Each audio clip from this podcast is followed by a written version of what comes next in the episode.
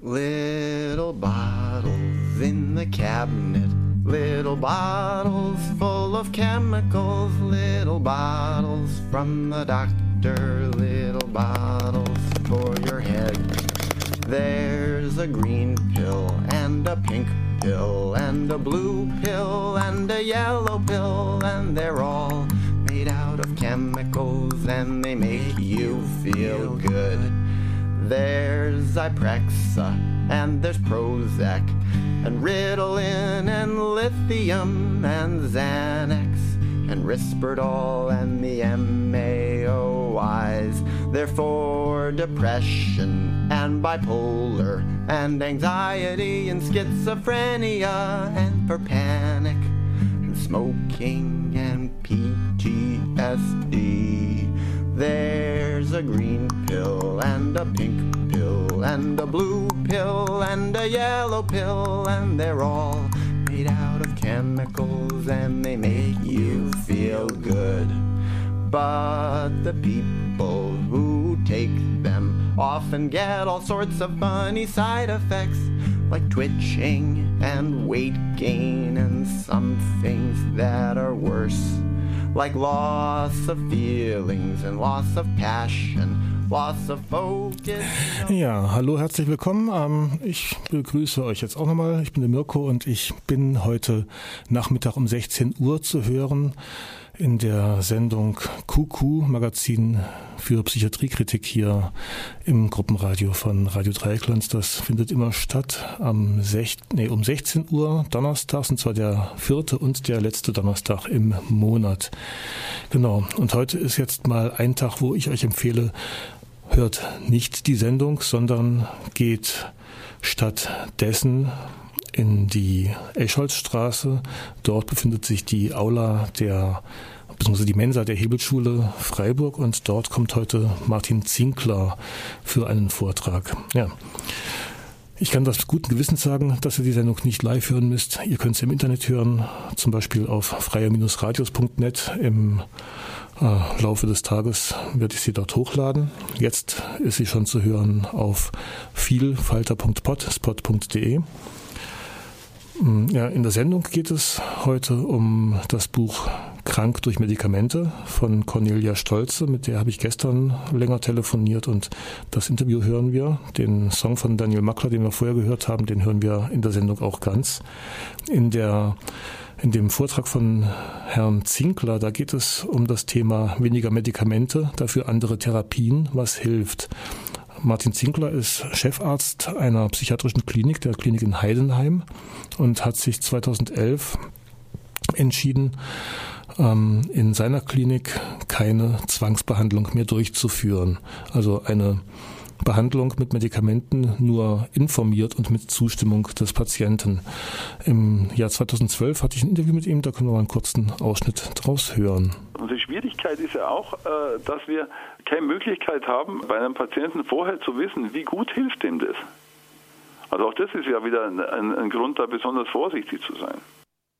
Jede medikamentöse Behandlung wird mit dem äh, Patienten abgestimmt. Es gibt auch die Situation, dass Patienten zu uns sagen, wir hätten gerne ein Medikament und wir sagen, stopp, stopp, wir würden uns das gerne erstmal äh, äh beobachten, wie sich das entwickelt und, äh, und dann gemeinsam entscheiden. Es gibt da alle Verhandlungskonstellationen, wenn ich so sagen darf. Es besteht auch die Wahlfreiheit dann für den Patienten. Ja, keine medikamentöse Behandlung ohne informierte Einwilligung.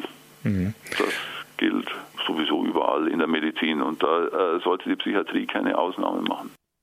Ja, Herr Zinkler ist nicht alleine mit dieser Meinung, aber steht schon im Widerspruch zu vielen Praktikern, die wir hier auch aus Emmendingen kennen.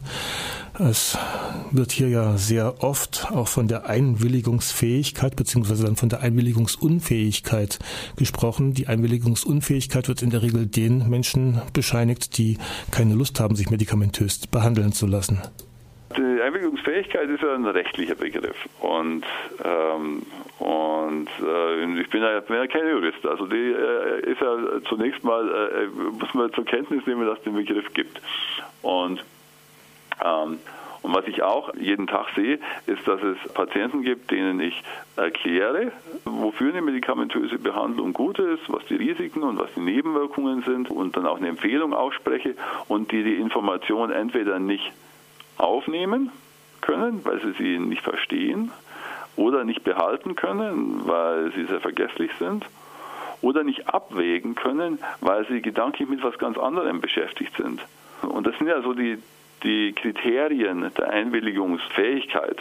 Also Punkt 1, ich kann die Information verstehen. Punkt 2, ich kann sie abwägen. Punkt 3, ich kann die Information auch kommunizieren oder meine Entscheidung kommunizieren. Ich kann damit schon arbeiten. Das ist eine, ein Begriff, mit dem können wir auch klinisch arbeiten.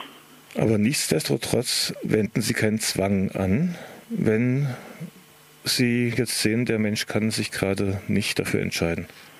Genau weil äh, die Menschenrechte werden ja nicht dadurch weniger, dass jemand einwilligungsunfähig ist. Ganz im Gegenteil. Also gerade die äh, äh, Menschen, die äh, Behinderungen haben, brauchen einen besonders guten Grundrechtsschutz. Und da ist er, ein Grundrecht ist halt die körperliche Unversehrtheit und das Recht wird dann nicht weniger. Dadurch, dass jemand vorübergehend oder, äh, oder länger dauernd nicht in der Lage ist, Informationen zu verstehen oder Informationen zu behalten. Aber dieser Grundrechtsschutz wird durch diese Neuregelung wieder in Frage gestellt. Genau, und das ist das Problem damit. Genau, das ist das Problem. Ich glaube auch, dass der Grundrechtsschutz äh, bei Behinderungen noch überhaupt nicht zu Ende gedacht ist. Die Neuregelung, die eine Zwangsbehandlung bei Einwilligungsunfähigkeit vorsieht, äh, springt da wahrscheinlich immer noch zu kurz.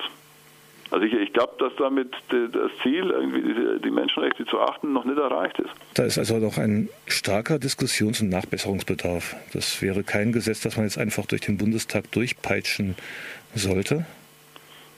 Genau, also das, das ist meine Meinung und genauso habe ich das auch äh, vertreten. Ja, das war anlässlich eines ähm, Briefes, den er damals geschrieben hat. Es ging damals um das Gesetzesvorhaben zur Zwangsbehandlung im Betreuungsrecht, das leider ähm, durchgegangen ist, von so gut wie allen Parteien abgenickt wurde. Nichtsdestotrotz, also die Behandlung in der Psychiatrie, die schiebt immer die sogenannte Stoffwechselstörung vor, also eine sogenannte psychiatrische Krankheit, beruht auf einer Stoffwechselstörung und auch dazu hat im Jahr 2012 der Herr Zinkler was gesagt. Es ist einfach unfair zu sagen, hey, da ist eine Stoffwechselstörung im Gehirn und wir müssen jetzt hier Dopaminrezeptoren blockieren. Das, das ist dann immer fair, weil es halt nicht stimmt. Ich habe in London gearbeitet und äh, wir haben überlegt, was, was sind eigentlich Krankheitsmodelle von psychischen Störungen und die sind halt, die sind halt total individuell. Also jeder hat über das, was bei ihm oder äh, sich abläuft, eine ganz eigene Vorstellung. Und wahrscheinlich funktioniert ja jegliche Art von Behandlung nur, wenn man sich erstmal, also Behandler und Behandelter, darüber ausgetauscht hat, was eigentlich die Vorstellungen darüber sind was da abläuft. Und bevor ich da nicht irgendwie äh, verstehe, was bei dem Behandelten ist, und solange der Behandelte nicht irgendwie äh, eine Idee bekommt, wie eigentlich der Arzt arbeitet, äh, solange brauche ich mit der Behandlung nicht beginnen. Also oder äh, es war also das, was ich dort gelernt habe. Und dann fallen halt solche Sätze nicht mehr. Sie haben Stoffwechselstörungen, sie brauchen jetzt Dopamin, also irgendwie. Das geht dann nicht mehr. Ja, also wer heute mehr davon mitbekommen möchte, Herr Martin Zinkler ist heute zu Gast in Freiburg, wird um 16.30 Uhr einen Vortrag halten in der Aula der Hebelschule in der Escholzstraße, Hebelschule Freiburg. Und danach gibt es noch Zeit für Diskussion bis 18 Uhr. Wir werden auch diesen Vortrag dokumentieren und wären aber froh, wenn möglichst viele Leute auch hinkommen und ihm auch Fragen stellen. Also dieses Prinzip Watch and Wait, die Therapieverhandlungen, offener Dialog, das, was dort praktiziert wird mit weitgehend offenen Türen, das ist schon ein Modell, an dem sich auch die Kliniken hier in der Gegend ein Beispiel nehmen könnten. Okay, ich danke erstmal Wer nicht zum Vortrag gehen kann, kann ja immer noch um 16 Uhr einschalten. QQ-Magazin gegen Psychiatrie, äh, gegen Zwangspsychiatrie.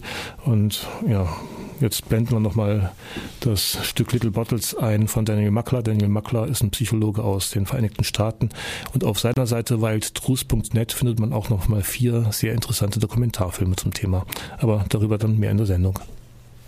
Recommend them with their thousand dollar consultations, but you should trust them because, after all, half the shrinks take them to numb the symptoms, ditch the therapy, support the pharmaceutical industry, deny the traumas that cause the misery, and pass them all on to your kids. There's a green pill and a pink pill and a blue pill and a yellow pill, and they're all made out of chemicals and they make you feel good.